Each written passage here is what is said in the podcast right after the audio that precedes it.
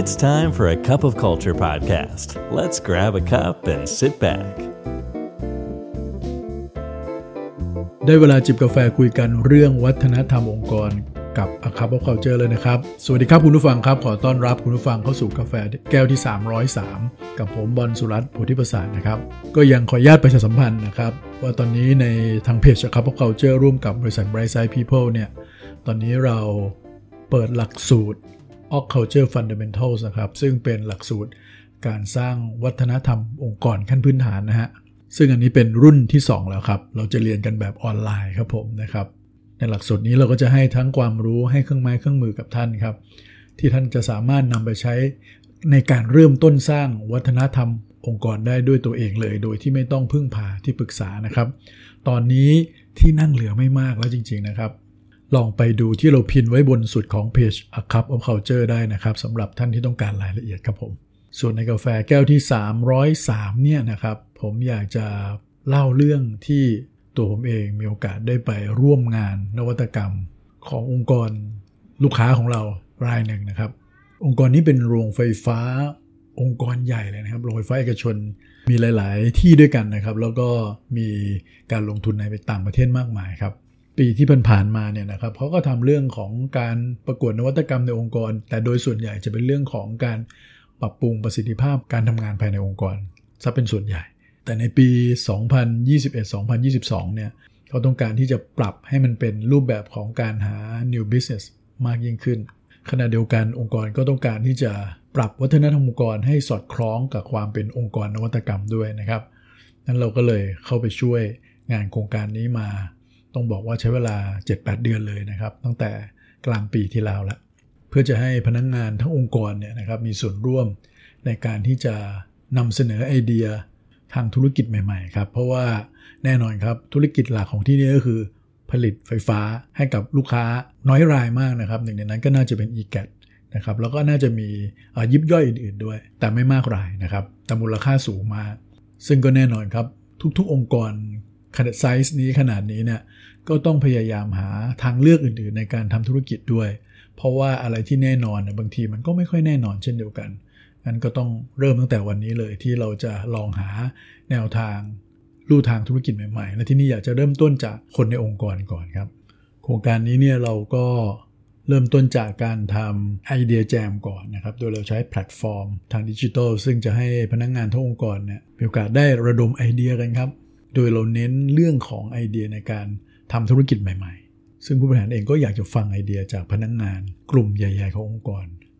สรุปแล้วเราก็ได้ไอเดียมามากมายเลยนะครับ 6-700 ไอเดียเลย พอจบขั้นตอน Idea Jam แล้วเนี่ยเราก็ให้คนที่สนใจเนี่ยนะครับ ส่งไอเดียของตัวเองเข้าประกวดด้วย ซึ่งบางคนอาจจะได้อินสปิเรชันมาจากถังไอเดียแจมก็ได้นะครับ หรือบางคนอาจจะมีไอเดียสดใหม่ของตัวเองมานะครับ ก็สรุปว่ามีคนส่งเข้าประกวดกันถึง 40 กว่าทีมด้วยกันนะครับ ซึ่งไอเดียส่วนใหญ่ก็น่าสนใจทั้งสิ้นครับ หลังจากนั้นเราก็พาไปสู่กระบวนการถัดไปก็คือ เราให้ทีมต่างๆ ที่ร่วมประกวดเนี่ยนะครับมาเข้ากระบวนการแฮกเกอร์ซอนครับ2วัน 1 คืน จนมีการคัดสรรจาก 40 กว่าทีมเนี่ยนะฮะเหลือเพียง 6 ทีมเท่านั้นเอง ก็ต้องบอกว่าเข้มข้นแล้วก็ยากมากเลยนะครับ เพราะว่า 40 กว่าคัดเหลือ 6 เนี่ย อันนี้ไม่ใช่เรื่องง่ายเลยนะครับ แต่ในที่สุดก็ได้ 6 ไอเดียนวัตกรรมในการทำธุรกิจใหม่ๆ ให้กับองค์กรนี้เนี่ยที่จะได้ไปต่อในขั้นตอนสุดท้ายนะครับ ซึ่งเราเรียกว่าขั้นตอน Sandbox ใน 6 ทีมนี้เนี่ยแต่ละทีมก็จะประกอบไปด้วย 5-6 คนด้วยกันนะครับเขาก็จะมาเข้า Bootcamp กับบรรดาโค้ชที่เป็นพวกสตาร์ทอัพตัวจริงเนี่ยนะฮะ เพื่อมาให้เครื่องไม้เครื่องมือในการทำนวัตกรรม ได้มาเรียนรู้กระบวนการทำงานแบบ Agile Design Thinking Lean Startup พวกเนี้ยนะครับ พอจบ Bootcamp ปุ๊บ ก็ไปเข้าสู่กระบวนการสุดท้ายที่ใช้เวลาประมาณ 3 เดือน ก็คือไปลงมือทำจริงเลย ให้ฝันของตัวเอง ให้สิ่งที่เราคิดมาเนี่ยไอเดียต่างๆ พวกเนี้ยมันจับต้องได้นะครับอันแน่นอนครับก็ต้องมีสนามให้เขาได้ทดลอง ได้ทดสอบไอเดียเขาดูนะฮะ เราเรียกว่า Sandbox นั่นเองนะครับ ในกระบวนการ Sandbox เนี่ยบรรดาโค้ชก็จะตามไปช่วยเขาด้วยนะครับ ใน sandbox ก็จะแบ่งเป็น sprint ต่างๆนะครับ ที่จะให้เหล่านวัตกรพวกนี้เนี่ยเขาค่อยๆ develop นะครับ จากสิ่งที่ไม่ชัดไปสู่สิ่งที่ชัดนะครับ เอา product เอาโมเดลของตัวเองเนี่ยไปทดสอบกับตลาดจริงดู ไปฟังจริงๆว่าลูกค้าเห็นแล้วเป็นยังไงบ้างนะครับ business model ต่างๆ มัน work จริงหรือเปล่า แล้วก็ 3 เดือนนี้ผ่านไปไวมากเลยนะฮะแล้วเราก็มาถึงวันที่แต่ละทีมต้องมาพิชผลงานของตัวเองแล้วครับ ว่าไปทดลองมาแล้ว ไปลองทำจริงมาแล้วเนี่ยมันเป็นยังไงบ้างและมีอะไรเรามาเล่าให้ฟังนะครับ เพื่อที่ได้มีการตัดสินผู้ชนะนะครับ ซึ่งผู้ชนะเนี่ยจะได้รับการสนับสนุนให้ไปเริ่มต้นธุรกิจ ซึ่งคณะกรรมการก็จะผสมผสานนะครับระหว่างผู้บริหารขององค์กรนี้นะครับ แล้วก็ตัวแทนผู้ทรงคุณวุฒิจากข้างนอก ที่มีความเชี่ยวชาญในเรื่องของนวัตกรรมต่างๆนะฮะสรุปสุดท้ายก็ได้ทีมที่ชนะเลิศ แล้วก็รองที่เด่นในแต่ละด้านนะครับเขาก็แบ่งรางวัลเป็น best of the best เลยก็คือคนที่ได้คะแนนโดยภาพรวมสูงสุดนะฮะซึ่งก็เป็นนวัตกรรมในเรื่องของการทำธุรกิจ โดรนเพื่อที่จะไปให้บริการในการ maintenance ระบบต่างๆนะครับ ไม่ว่าจะเป็นโรงไฟฟ้าเอง ระบบสายส่ง ระบบท่อแก๊สนะครับ หรือในโรงงาน หรืออะไรก็แล้วแต่ที่ถ้าใช้คนเนี่ยมันจะใช้เวลามาก แล้วก็มีข้อจำกัดเยอะเนี่ยโดรนมันสามารถจะเข้าไปบริการเซลล์พวกนี้นะครับ แต่ที่น่าทึ่งมาก ๆ เลยเขาใช้เวลาค่อนข้างสั้นเนี่ยสามารถที่จะ เอาไอ้โดรนตัวเนี้ยมาโชว์ได้จริง ๆ เลยนะครับ แล้วมันก็สามารถสปอตได้เลยครับว่าจุดไหนมีปัญหาดูเป็น thermoscan ออกมาว่าจุดความร้อนอะไรอยู่ตรงไหนบ้างนะครับหรือยกตัวอย่างถ้าไปบินอยู่บนพวกแผงโซลาเซลล์โซลาฟาร์มต่างๆ ก็จะเห็นเลยว่าอะตัวนี้นะโซลาฟาร์มตรงนี้จุดตรงนี้มันเสียจุดตรงนี้มันเสียหายนะต้องซ่อมอะไรเงี้ยนะครับ ซึ่งก็บอกว่าในกระบวนการพวกนี้เนี่ยถ้า ใช้คนทำเนี่ยอาจจะต้องใช้เวลาหลายสัปดาห์เลย แต่ถ้าใช้โดรนทำอาจจะใช้เวลาแค่วันเดียวเองซึ่งมันก็จะมีความซับซ้อนอื่นๆอีกนะครับ ในเรื่องของซอฟต์แวร์ที่ต้อง develop ขึ้นมาเป็นพิเศษ โดรนที่ต้องถูกสร้างขึ้นมาเพื่อการนี้โดยเฉพาะ แน่นอนก็ต้องมีผู้เชี่ยวชาญมีอะไรเข้ามาช่วยกัน รวมถึง business model ที่เขานำเสนอมานี่ก็น่าสนใจมากเลยครับ อันนี้ก็เป็นทีมที่ได้รางวัลชนะเลิศเลยนะครับ ส่วนรางวัลรองรองลงมาเนี่ยนะครับก็จะมีรางวัลที่โดดเด่นทางทางด้านนวัตกรรมนะครับก็จะได้แก่รถที่ใช้ EV นั่นเอง แต่เป็นรถมอเตอร์ไซค์นะครับเป็นมอเตอร์ไซค์แบบ custom ด้วยนะฮะแทนที่จะเป็นมอเตอร์ไซค์แบบเซ็นเป็นรูปเนี่ยนะครับหน่วยงานนี้เนี่ยเขาสามารถที่จะ custom รถมอเตอร์ไซค์แบบ 2 ล้อหรือ 3 ล้อนะในรูปแบบที่ลูกค้าต้องการได้เลย แน่นอนครับรูปแบบของหน้างานมันแตกต่างกันไป อย่างเช่น งานในสวนงานในไร่ งานในโรงงานก็มีความต้องการที่แตกต่างกันไป แล้วเขาก็มีแผนว่าธุรกิจนี้สามารถจะทำให้เป็น mass ได้ยังไง มันก็จะมีทั้งงาน custom แล้วก็เป็นงานที่มันเป็น commercial ที่เป็น mass ด้วยนะฮะก็น่าสนใจเหมือนกันเพราะว่าอย่างที่ว่าครับเวลาแค่ 3 เดือนมีรถจริง ๆ มาโชว์ให้ดูเลยด้วยนะครับ อันนี้ก็ดีตอบโจทย์มากๆนะครับ อีกรางวัลหนึ่งจะเป็นรางวัลเรื่องของการสเกลธุรกิจ คนที่ได้นี่ต้องบอกว่าเอาจริง ๆ แล้วเนี่ยอาจจะไม่ค่อยเกี่ยวกับธุรกิจไฟฟ้าเท่าไหร่เลยนะครับ แต่ผู้บริหารก็อยากให้โอกาสครับ แต่ผมอาจจะเล่าละเอียดมากไม่ได้ เพราะว่ามันอาจจะเป็นความลับเขานะครับ แต่ถ้าพูดง่าย ๆ เลยก็เหมือนกับเป็นบริการ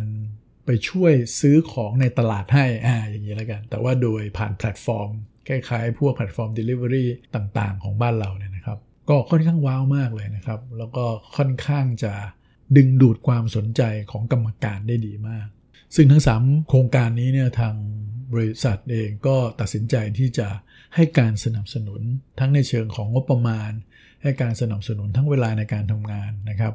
เพื่อที่จะไปพัฒนาโครงการเหล่านี้ต่อให้จับต้องได้มากขึ้นอ่าแล้วใครจะรู้ว่าอาจจะเป็นธุรกิจใหม่ ๆ ของหน่วยงานหรือองค์กรก็ได้นะฮะ ดูแล้วมีแววทั้ง 3 ตัวเลยครับเนี่ยแหละครับอย่างที่พูดไปใน EP ก่อนๆว่านวัตกรรมเนี่ยมันไม่ได้เกิดจากคนบางคนนะฮะอย่าลืมนะครับเรามีพนักงงานมากมายเลยนะครับในหน่วยงานนี้เขาก็มีพนักงงานอยู่เป็นพันเลยนะครับแทนที่เราจะไปกระจุกตัวอยู่แค่คนไม่กี่คนที่มีหน้าคิดหน้าที่คิดในเชิงของ business model หรืออธุรกิจใหม่ๆเนี่ยก็ให้พนักงงานทุกคนมีส่วนร่วมเลยจะดีกว่าไหมนะฮะ แม้ว่าสำหรับองค์กรนี้อาจจะเป็นก้าวแรกๆนะครับเราก็ไม่รู้หรอกครับว่า 3 โครงการนี้ในที่สุดแล้วมันจะประสบความสำเร็จมากน้อยแค่ไหน แต่ผมว่าเป็นจุดเริ่มต้นที่ดีแน่นอนนะครับแล้วก็นี่คงไม่ใช่ครั้งสุดท้าย องค์กรนี้ก็จะต้องทำโครงการแบบนี้ไปเรื่อยๆนะครับ